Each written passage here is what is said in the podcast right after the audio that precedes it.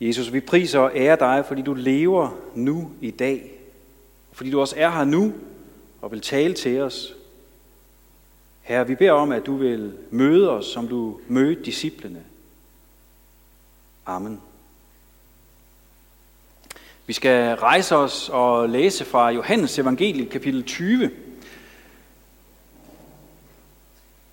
Den første dag i ugen tidligt om morgenen, mens det endnu var mørkt, kom Maria Magdalene ud til graven. Hun så, at stenen var flyttet fra graven. Så løber hun hen til Simon Peter og til den anden disciple, ham som Jesus elskede, og siger til dem, de har flyttet Herren fra graven, og vi ved ikke, hvor de har lagt ham. Så kom Peter og den anden disciple og ville ud til graven. De løb begge to, men den anden disciple løb foran, hurtigere end Peter, og nåede først hen til graven. Han bøjede sig ind og så lindeklæderne ligge der, men han gik ikke ind. Simon Peter, som fulgte efter ham, nåede nu også frem, og han går lige ind i graven og ser lindeklæderne ligge der, og klædet, som Jesus havde haft over hovedet. Det lå ikke sammen med lindeklæderne, men rullede sammen et sted for sig selv. Der gik også den anden disciple derind, han som var kommet først til graven, og han så og troede. Indtil da havde de nemlig ikke forstået skriftens ord om, at han skulle opstå fra de døde. Disciplene gik så hjem igen. Men Maria stod udenfor ved graven og græd. Som hun stod der og græd, bøjer hun sig ind i graven og ser to engle i hvide klæder sidde der, hvor Jesu lægeme havde ligget. En ved hovedet og en ved fødderne. De siger til hende, kvinde, hvorfor græder du? Hun svarede, de har flyttet min herre, jeg ved ikke, hvor de har lagt ham. Da hun havde sagt det, vendte hun sig om, og hun så Jesus stå der, men hun vidste ikke, at det var Jesus. Jesus sagde til hende, kvinde, hvorfor græder du? Hvem leder du efter? Hun mente, at det var havemanden, og sagde til ham, herre, hvis det er dig, der har båret ham bort, så sig mig, hvor du har lagt ham, så jeg kan hente ham. Jesus sagde til hende, Maria.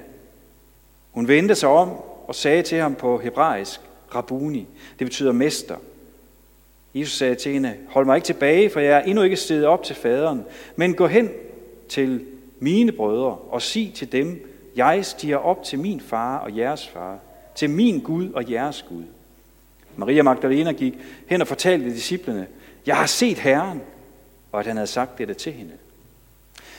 Om aftenen den samme dag, den første dag i ugen, mens disciplene holdt sig inde bag lukkede døre af frygt for jøderne, kom Jesus og stod midt i blandt dem og sagde til dem, fred være med jer. Da han havde sagt det, viste han dem sine hænder og sin side. Disciplene blev glade, da de så Herren. Jesus sagde igen til dem, fred være med jer. Som faderen har udsendt mig, sender jeg også jer. Da han havde sagt det, blæste han ånde i dem og sagde, modtag heligånden. Forlader I nogen deres sønder, er de dem forladt. Nægter I at forlade nogen deres sønder, er de ikke forladt. Amen.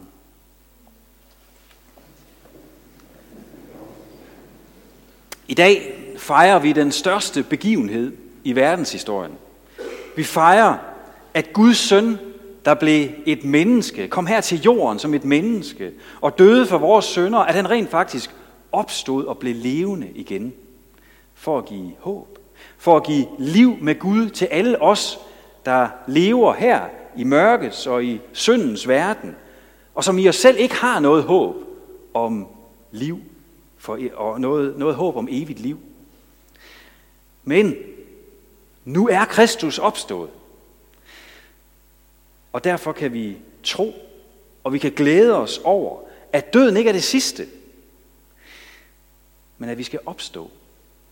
Glæde os over, at Gud vil give os et evigt liv på en nyskabt jord, hvor al synd og død og ondskab og lidelse ikke skal findes. Det skal være fortid. For Jesus har overvundet det alt sammen med sin opstandelse fra de døde. Det er det, vi fejrer. Ja, det er store ord, det er store armbevægelser. Og mange har også svært ved at tro, at det virkelig er sandt, for vi ved jo, at døde ikke opstår. Det må være noget, de her desperate disciple har fundet på, mener skeptikerne. Og det er svært at tro på det, der går ud over vores sådan almindelige fornuft. Og derfor så er de tekster, vi har læst i dag, også enormt vigtige. For det er nemlig øjenvidende beretninger fra dem, der faktisk så Herren efter opstandelsen. Og netop det, at de så ham, det førte til, at de troede ham. troede på ham som Guds søn, troede på opstandelsen, troede på ham alene som verdens frelser. Det hører vi om flere steder i de her tekster. Johannes, som har skrevet evangeliet, som vi, vi læste fra her, han, han løber om kap med Peter ud til graven. Og tankerne har helt sikkert snoret i hovedet på dem begge to. Hvad er der måske sket? Hvem har dog kunne, kunne finde på at skænde vores vens grav? Johannes han løber fra Peter. Men Peter overhaler ham der i døråbningen og går direkte ind. Og Johannes han følger efter, og så står der, han så og troede. Han så, at graven var tom. Han så, at den ikke var skændet af folk med onde hensigter, men at ligeklæderne var pænt foldet sammen, som en, der netop er vågnet efter en god nats søvn, og har ret sin seng og lagt nattøjet pænt sammen. Han så og troede. Og så får han til, det gør han selv, at indtil da, der havde de været svagt seende, der havde de været svage til at forstå. Fordi de havde ikke forstået, at skriften, at det gamle testamente faktisk taler om, at Messias skal dø og opstå igen. Men nu forstod de. Johannes han så, hvad der var sket, og det kastede nyt lys over Bibelens ord. For eksempel et ord fra, fra Esajas kapitel 53, hvor der står, efter sin lidelse ser han lys, han mættes med indsigt. Se, nu forstod disciplene, at de her ord var forudsigelser om Messias' opstandelse fra de døde, og de troede. Det samme sker for Maria. Hun er utrøstelig. Han, som havde friet hende fra ondskab og trældom og givet hende et nyt liv, han var død. Og oven i det, så var hans lig nu væk. Hvor skulle hun gå hen og sørge? Hvor skulle hun gå hen og mindes? Men pludselig giver den levende Jesus sig til kende for Maria. Hun ser, at det er ham, og tror det. Og så løber hun tilbage til disciplene med det vidnesbyrd. Jeg har set Herren. Vi ved, at selv disciplene, de tvivlede på Marias vidnesbyrd og på de andre kvinders vidnesbyrd. Og det er faktisk et af tegnene på, hvor troværdige de her beretninger om Jesu opstandelse faktisk er. Fordi, ja, undskyld mig, men sådan var det dengang, men der var jo ingen, der ville tage en kvindes plapron for gode varer. Hun kunne ikke engang bruges som vidne i en retssag. Og derfor må vi jo forstå, hvor stort et pres, der har været på evangelisterne for at skrive historien om. For at skrive kvinderne ud af historien. Fordi, altså, undskyld mig, men det højner jo ikke ligefrem troværdigheden, at det er kvinder, der taler om det. Ja, sådan tænkte de dengang. Men sagen er jo, at det gjorde de ikke. De lavede det ikke om. De skrev ikke evangelierne om. Det kunne de slet ikke, fordi alle vidste jo, at de første vidner, det faktisk var kvinderne. Og mange havde set præcis det samme som Maria og de andre kvinder. Så hendes og deres vidnesbyrd kunne ikke ændres. Det kunne ikke fornægtes. Det var sandt, for de havde set det. Og de havde andre også. Og samtidig så ser vi jo af disciplenes reaktion, at de langt fra forventede en opstandelse. Der er nogen, der siger, ja, men det er noget, disciplinerne har fundet på. Det er, de, de, øh, de, de, de sad og håbede på det, og så skete det ind i deres hoved. Puff, så var Jesus opstået fra de døde, fordi det, det sad de og forventede. Nej, det gjorde de faktisk ikke. De tvivlede stadigvæk. Selv når vi hører om, at Jesus han møder disciplene senere, efter sin opstandelse, øh, hvor han giver dem missionsbefalingen, så står der, de tilbad ham, og nogle tvivlede. Det var faktisk meget, meget svært for dem at tro det her. De forventede ikke en opstandelse. Så dem, der siger, at disciplene havde fundet på det selv, eller at de forventede det, har ikke sat sig særlig godt ind i disciplenes reaktioner, og sandelig heller ikke i datidens kultur og religiøse kontekst. Fordi det er faktisk ikke rigtigt, at man dengang var mere naiv og godtroende, end vi er i dag, og derfor havde meget nemmere ved at tro eller forvente budskabet om, at en var opstået fra de døde. Altså det var der ikke nogen i den jødisk-græske øh, kulturkreds, der sådan gik og forventede. Det var kontrakulturelt at komme med det budskab. Der var ingen, der ville tro det umiddelbart, med mindre at det faktisk var sandt. Og fordi rigtig mange faktisk så Jesus i live og kunne vidne om det. Disciplene, selv disciplene, de tvivlede. Men de så selv Jesus. Nu er det ikke bare Maria. Om aftenen, da Jesus han kommer til dem, der så de ham selv. Og så står der, de blev glade. Ja, fordi det er troens og vidshedens glæde, der breder sig i de her tvivlende og skeptiske disciples hjerte, fordi de så ham og troede. Og så er der Paulus' fortælling, som vi hørte øh, læst her for lidt siden, om hvor mange, der rent faktisk så Jesus efter opstandelsen. Det er også et stærkt tegn på, at det er sandt. Fordi Paulus han gør det, han nævner navne på vidner, og fortæller om en flok på over 500, og skriver, at mange af dem de er faktisk stadigvæk i live. De var stadigvæk i live de her 20-25 år efter Jesu opstandelse, hvor Paulus han skriver det brev her.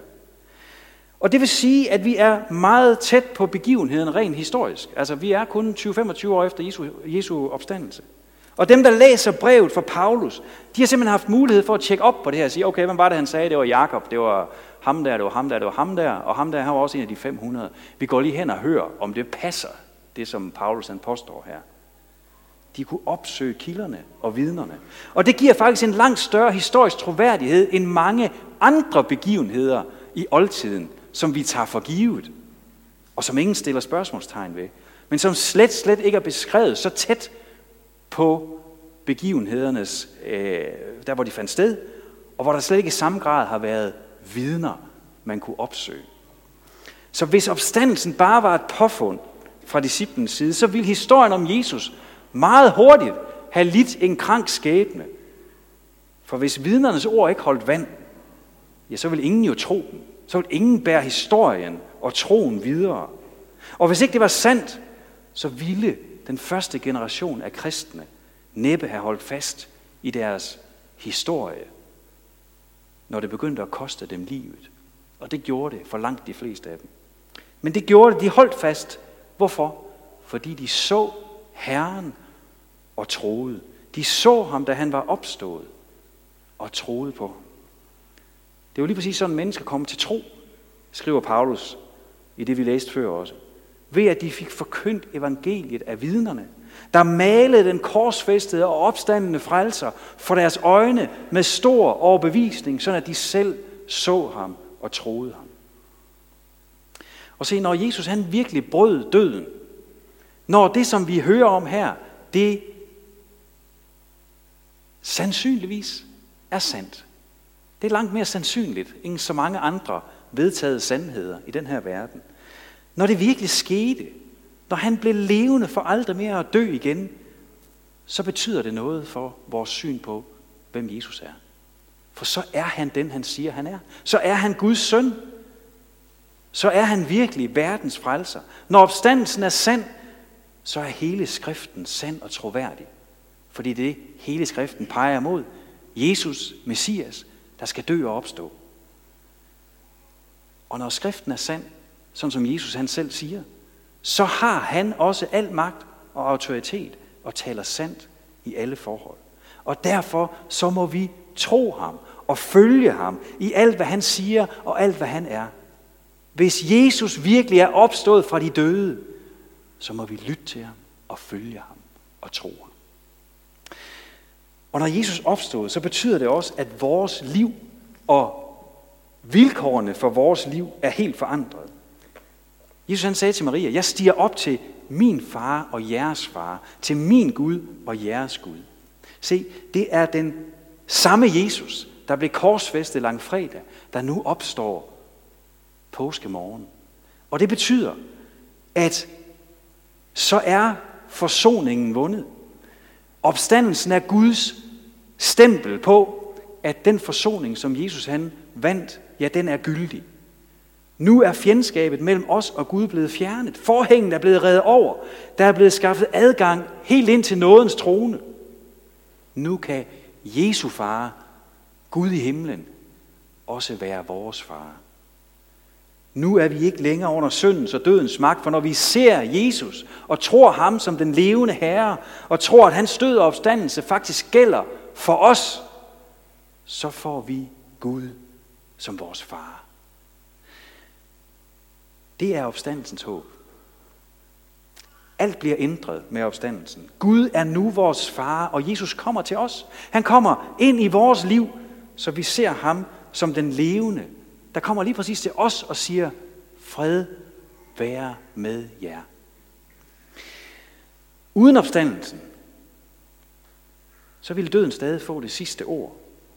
Men nu er Kristus opstået fra de døde, og derfor så kommer han til os. Og derfor så kan han lyse sin fred og give noget og håb og glæde ind over alle livets facetter, ind over alle vores opgaver, vores relationer, alt hvad der er en del af vores liv. Ja, der er stadig sygdom, der er stadig død, og der er stadigvæk konflikter i ægteskaberne, der er stadigvæk arbejdsløshed, der er stadigvæk terrorisme i den her verden. Men der er noget, der er større.